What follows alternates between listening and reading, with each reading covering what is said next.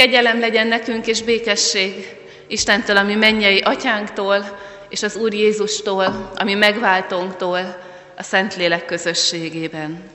Amen. Nagy szeretettel köszöntöm a húsvét esti Isten tisztelet minden résztvevőjét, azokat is, akiket a vesztességük, a gyászuk hozott ide, azokat is, akik rendszeresen járnak. Adja Isten, hogy úgy mehessünk haza, hogy vele találkoztunk. Kezdjük meg Isten tiszteletünket a 276. dicséretünkkel. A 276. dicséret mind az öt versét énekeljük, az első versét fennállva, a fönnmaradó verseit pedig a helyünket elfoglalva. Így kezdődik. Egyedüli reményem, ó Isten, csak Te vagy.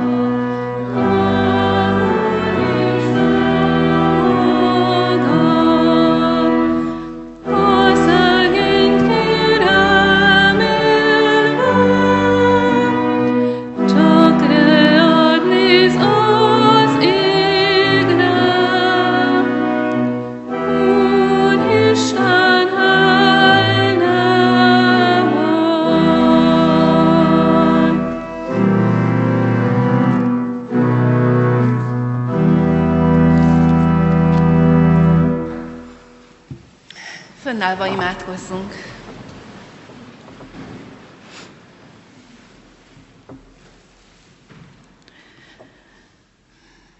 Köszönjük, mennyei atyánk, hogy te ismersz, meglátsz, meghallasz minden imádságot, azt is, ami nem, amit nem annak szánunk, a panaszunkat, a sírásunkat, a méltatlankodásunkat, az örömünket.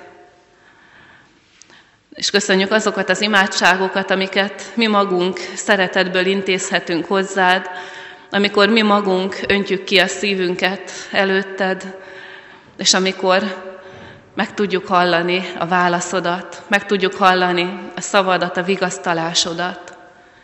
Kérünk húsvét ünnepén, a feltámadás ünnepén kérünk, így szólj hozzánk, így vigasztalj, így igazíts el, így vezess, így szeres. Amen.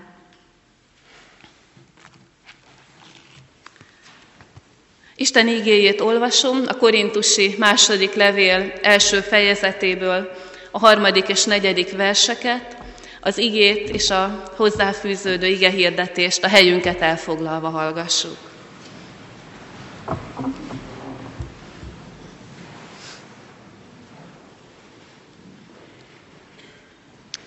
Igazából ez az ige egy gyönyörű fohász, egy rövidike imádság, így szól.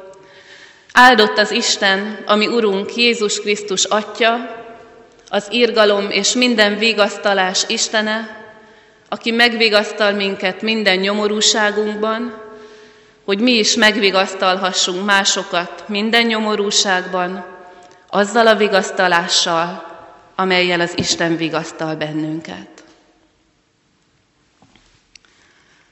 Azt mondják a kommunikációval foglalkozó szakemberek, hogy egy hosszabb felsorolásnak, de minden beszédnek az eleje és a vége a leghangsúlyosabb.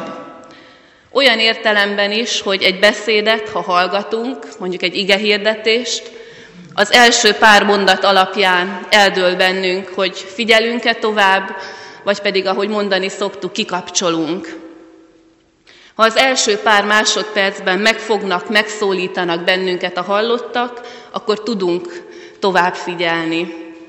Ha nem, akkor a legnagyobb jó szándék ellenére is nagyon hamar el fogunk kalandozni. És olyan értelemben is igaz, hogy egy beszédnek, akár egy levélnek is az eleje és a vége a leghangsúlyosabb, hogy aki mondja, aki írja, önkéntelenül is oda teszi a lényeget az elejére, meg a végére. Nem biztos, hogy a tartalmilag legfontosabb dolgot, de azt, ami őt a szívében, az érzelmeiben legjobban érinti, azt oda teszi az elejére, és majd a végére.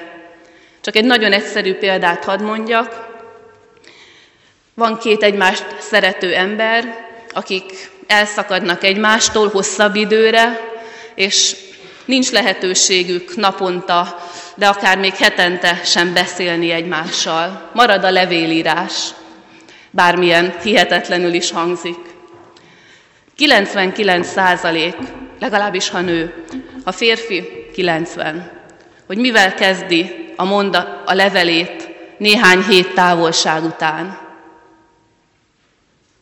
Nem azzal, hogy hiányzol. Tartalmilag nem biztos, hogy ez a legfontosabb.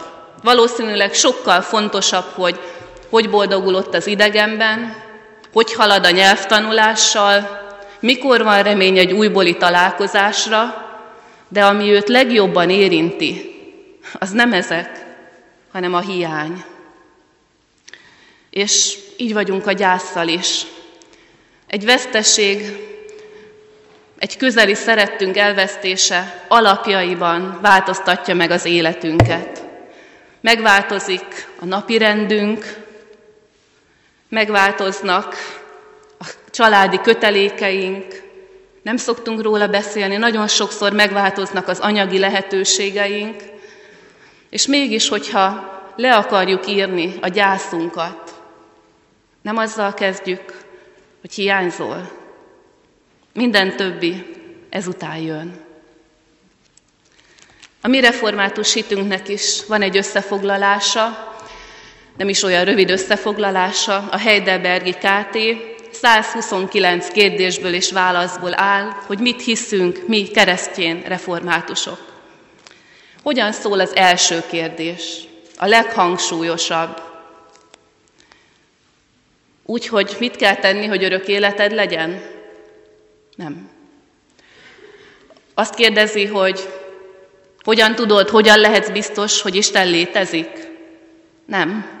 Pedig ezek sem lényegtelen kérdések. Úgy szól az első kérdés, mi neked életedben és halálodban egyetlen, azaz a legfőbb vigasztalásod. A hitvallásunk elsősorban azt akarja elmondani az életről, hogy az vigasztalásra, mentségre szorul, és hogy ez a vigasztalás, ez a mentség Istennél van, Istentől jön. Na szokták is ezért a keresztény hitünket és bennünket keresztjéneket pessimistának mondani, hogy mindig csak ezzel foglalkozunk, az életnek a, hát az árnyékos oldalával. Pedig higgyék el, higgyétek el, látjuk mi is az élet szép és ajándék oldalát. Majd kivágjuk az ige hirdetésből, csak egy személyes mondat. Hányszor van az nyáron, júliusban, este 6 órakor verőfényes napsütésben jövök ide Isten tiszteletet tartani, és azt mondom, hogy hát nem biztos, hogy az Úristen a legjobb módon tisztelem most. Lehet, hogy kint kellene lennem a, a párommal, a családommal, élvezni a napfényt. De hogy nem látjuk mi az élet szép és ajándék oldalát. Hát az Istentől jön. De, de közben igyekszünk nagyon becsületesen szemmel tartani az életnek a fájdalmas, az árnyékos oldalát is aminek, ami szintén része az életnek. És hadd mondjam, hogy hát lehet, hogy elkerülhetetlenebből része az életnek, mint az öröm. Kicsit ironikus leszek. Ha nagyon ügyesek vagyunk, és ezt idézőjelbe teszem, ha nagyon ügyesek vagyunk, tudunk úgy élni, hogy elmegyünk minden öröm mellett az életben, az Isten minden ajándéka mellett, és panaszkodunk, és sírunk, hogy milyen az élet, Ismerünk ilyeneket, néha ráismerünk magunkra is ebben. El lehet menni az élet jó oldala mellett. Persze nem ez a cél, de az élet árnyékos, fájdalmas, buktatói mellett azt nem ússzuk meg. Azokba újra meg újra beleütközünk. Egy betegségbe előbb-utóbb mindannyiunk. Egy veszteségbe, egy gyászba, munkanélküliségbe, vannak, amiben csak beleütközünk, és van, amiben belezuhanunk, mint a gyászba. És azt gondolom, hogy ma, akik itt vagyunk húsvét estéjén, egy viszonylag szép, még világos estén, nekünk nem kell bizonygatni, hogy van az életnek egy vigasztalásra szoruló oldala. Nem kell, viga, nem kell bebizonyítani azt, hogy van, amikor vigasztalásra szorulunk és nem elég a szokásos napi kis vigasztalásunk, a kávénk, vagy nem elég a, a tévéműsorunk, nem elég a pszichológusunk. Van, amikor úgy szorulunk vigasztalásra, hogy az az, az Istentől kell, hogy jöjjön. És ebben a gyönyörű kis imádságban, amit az ige hirdetés elején hallottunk, Pálapostól úgy dicséri Istent, mint aki a vigasztalás atya, aki megvigasztal bennünket minden nyomorúságunkban. Minden olyan, ez a nyomorúság, ez egy ilyen templomos szó, de értjük, minden olyan helyzet, ami megnyom bennünket, ami, ami összeprésel bennünket, ami esetleg azzal, azzal fenyeget, hogy összetör bennünket végleg. Azt mondja az ige, hogy Isten ezekben vigasztal meg bennünket. És mi az Isten vigasztalása? Hát az, amit ma ünnepelünk, és minden vasárnap ünnepelünk, a feltámadás. Hogy az Isten fia, aki az életét adta értünk, aki vállalta a legrosszabbat értünk, az él, és velünk van, és legyőzte a halált, értünk is. És nekünk is ugyanúgy kínálja vele a, a közösséget, a barátságot, és ebben a barátságban Jézus megosztja mindenét velünk, az örök életet is. Ha ezt meglátjuk, teljesen új távlatok nyílnak előttünk. Ha azt látjuk, hogy az életünknek nincs vége azzal a bizonyos előre nem ismert dátummal. Új perspektívák nyílnak, új célokat, nagyobb, hosszabb távú célokat tudunk kitűzni. És ugyanúgy igaz ez az elment szerettünkre is. Hogy Isten vele is meg akarta, és hisszük, hogy megosztotta az örök életét, hogy ő nekünk elérhetetlen, de él jobban, mint, jobban, mint ezelőtt. Csak nekünk hiányzik. És nyilván ez a hiány, ez nagyon sokáig elszokta ezt a vigasztalást akarni előlünk. Vagy inkább úgy mondom, hogy csak fejben van meg. Tudom, hogy van feltámadás, tudom, hogy van örök élet, de, de belehalok a veszteségbe. De ahogy a megbocsátás is először a fejben dől el, úgy a vigasztalás is. Ahogy először itt döntöm el, hogy megbocsátok, és aztán majd megküzdök a rossz érzéseimmel az iránt, aki bántott.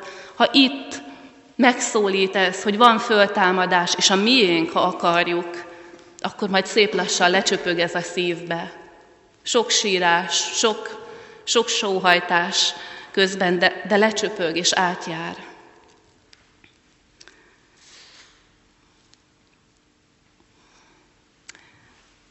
Még egyetlen gondolat. Nagyon sokszor hallottam gyászolóktól, hogy azt mondták, hogy az idővel jobb lesz és nem jobb. Hadd mondjam ezt, hogy tényleg nem jobb. Az idő önmagában nem gyógyít. De Isten idővel gyógyít. Isten idővel megerősíti bennünk a föltámadás reményét, örömét. Aztán észrevesszük, hogy milyen ajándékokat, feladatokat, lehetőségeket ad ebben a megváltozott élethelyzetben egy unokával, egy fogadott unokával, egy annyi mindennel, egy lehetőséggel, hogy másoknak szolgáljunk, adjunk. Így is vigasztal az Isten. És zárásképpen csak még egy távlat, amit Isten megnyit. Azért vigasztalódunk, azért is vigasztal minket az Isten, hogy aztán mi is tudjunk másokat vigasztalni, azzal a vigasztalással, amivel minket megvigasztalt az Isten. Csak a megvigasztalt ember tud másokat a nagy szomorúságban vigasztalni. Ahogy csak a bűnét egyszer vagy sokszor megbánó ember tud bűnbocsánatról hitelesen beszélni. És ahogy csak azt tud szeretni, akit előtte már szerettek. Vigasztalni is csak azt tud igazán, akit már megvigasztalt az Isten. És ez egy egészen új életprogram, fölépülni, dicsérni az Istent ezért a vigasztalásért, és továbbadni a vigasztalást. Hogy mi is elmondhatjuk, hogy áldott az Úr, minden vigasztalás atya, aki megvigasztal bennünket minden nyomorúságunkban, hogy mi is megvigasztalhassunk másokat azzal a vigasztalással, amivel bennünket megvigasztalt az Isten. Így legyen. Amen. Ezzel az üzenettel megerősítve és erősítve magunkat, így gondolunk elment szeretteitekre, akiktől február végén vagy március hónapban búcsúztunk. Így veszünk búcsút Bede Béla, 83 éves testvérünktől, Eszik Imréné, Gyarmati Sára, 54 éves testvérünktől, szerettetektől, Fazekas Páltól, aki 63 évet élt, Földházi Tamás Györgyné Aranyi Máriától, aki 57 évet élt, Gál Józseftől, akinek 82 év adatot itt közöttünk, Gyarmati Józseftől, aki 52 éves volt, Gyuris Károlyné Bartkó Erzsébettől, aki 90 évet élt itt köztünk, Hegedűs Mihályné Főző Ilonától, aki 86 évet kapott teremtőjétől itt, Jakab Józsefné Sámson Julianna, 88 éves testvérünktől, Kincses Sándortól, aki 84 évet élt, Kis Istvánné Dikfalvi Rozáriától,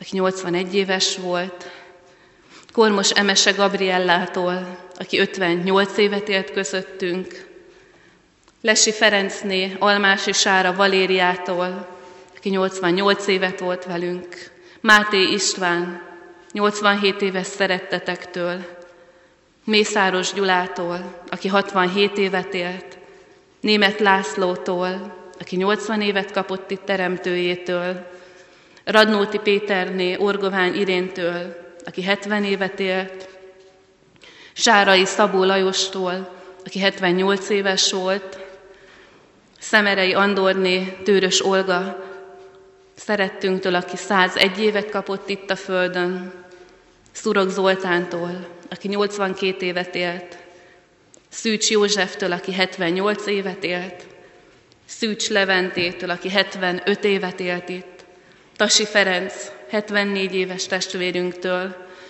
Tóth Imrétől, aki 92 éves volt, Tóth Károlyné Rózsa Juliannától, aki 91 évet kapott teremtőjétől itt, és Tóth Pál, 80 éves testvérünktől.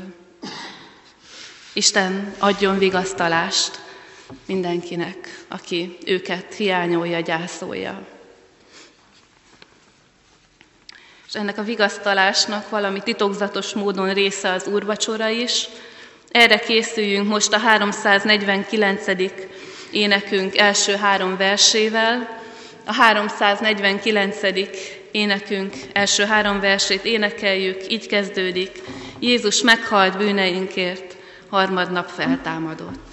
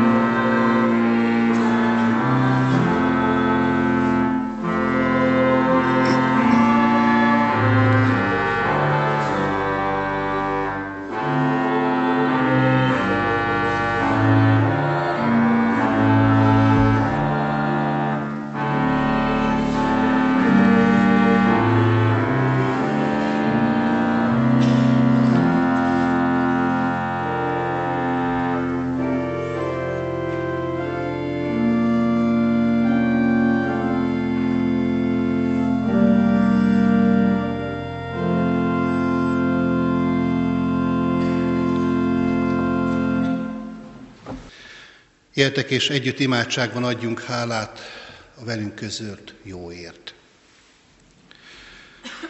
Urunk Istenünk, mindenható mennyei atyánk az Úr Jézus Krisztusban. Hálás szívvel köszönjük meg neked azt a lehetőséget, amelyet most elkészítettél számunkra itt az úrvacsorai közösségben, hogy megújíthattuk a mi szövetségünket Te veled. És ebből a kapcsolatból, Urunk, fakad minden áldás, fakad minden vigasztalás. Ha nem állna az életünk veled kapcsolatban szorosan, akkor elvesznénk, reménytelenekké lennénk. De Urunk, hogyha közel kerül a mi életünk hozzád, és megtapasztalhatjuk a Te jelenlétedet, közelségedet, akkor annak is tapasztalóivá leszünk, hogy gyógyul a megsebzett szív, könnyebbül a teher, és csökken a fájdalom. Urunk, kérünk, hogy gyógyítsd a mi megsebzett életünket. Gyógyítsd azzal a távlattal, azzal a bizonyossággal, hogy van folytatás, és a mi emberi létezésünk nem addig tart, míg a e Földön élünk, hanem van örökké való perspektíva. Mert nem a haláli az utolsó szó, hanem a tiéd, az élet uráé. És éppen ez a mai nap, husvét ünnepe, az, ami figyelmeztet minket erre. És bocsáss meg nekünk, Urunk, azt, hogy oly gyakran erről elfeledkezünk, olyan gyakran csüggedésbe süllyedünk, olyan gyakran válunk reménytelenekké. Urunk, most Te terített asztal, az úrvacsorai közösség, a magunkhoz vett szent jegyek, hadd erősítsenek meg hitünkben a Szentlélek által. És éppen ezért hadd legyen kész a mi szívünk és életünk arra, hogy járjuk azt az utat, amelyet Jézus Krisztus járt. Hadd lehessünk az ő követőivé, és ilyenképpen hadd élhessünk embertársaink javára és a Te dicsőségedre. Ehhez kérjük a Te szent lelkednek áldását, erejét, jelenlétét. Amen. Együtt közösen mondjuk el az úrtól tanult imádságot. Mi atyánk, aki a mennyekben vagy, szenteltessék meg a te neved, jöjjön el a te országod, legyen meg a te akaratod, amint a mennyben, úgy a földön is. Minden napi kenyerünket add meg nekünk ma, és bocsásd meg védkeinket, miképpen mi is megbocsátunk az ellenünk védkezőknek. És ne védj minket kísértésbe, de szabadíts meg a gonosztól, mert Tiéd az ország, a hatalom és a dicsőség mind örökké. Amen. Az Istennek békessége, amely minden értelmet felülhalad, őrizze meg szíveteket, gondolataitokat az Úr Jézus Krisztusban. Amen. Presbitérium nevében és lelkésztársaim nevében is hadd kívánjak mindenkinek további áldott húsvéti ünnepet.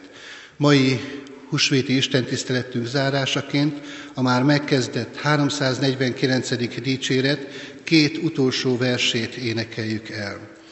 A két utolsó vers, az ötödik és a hatodik versek, az ötödik vers így kezdődik, Jézus, én megholt életem.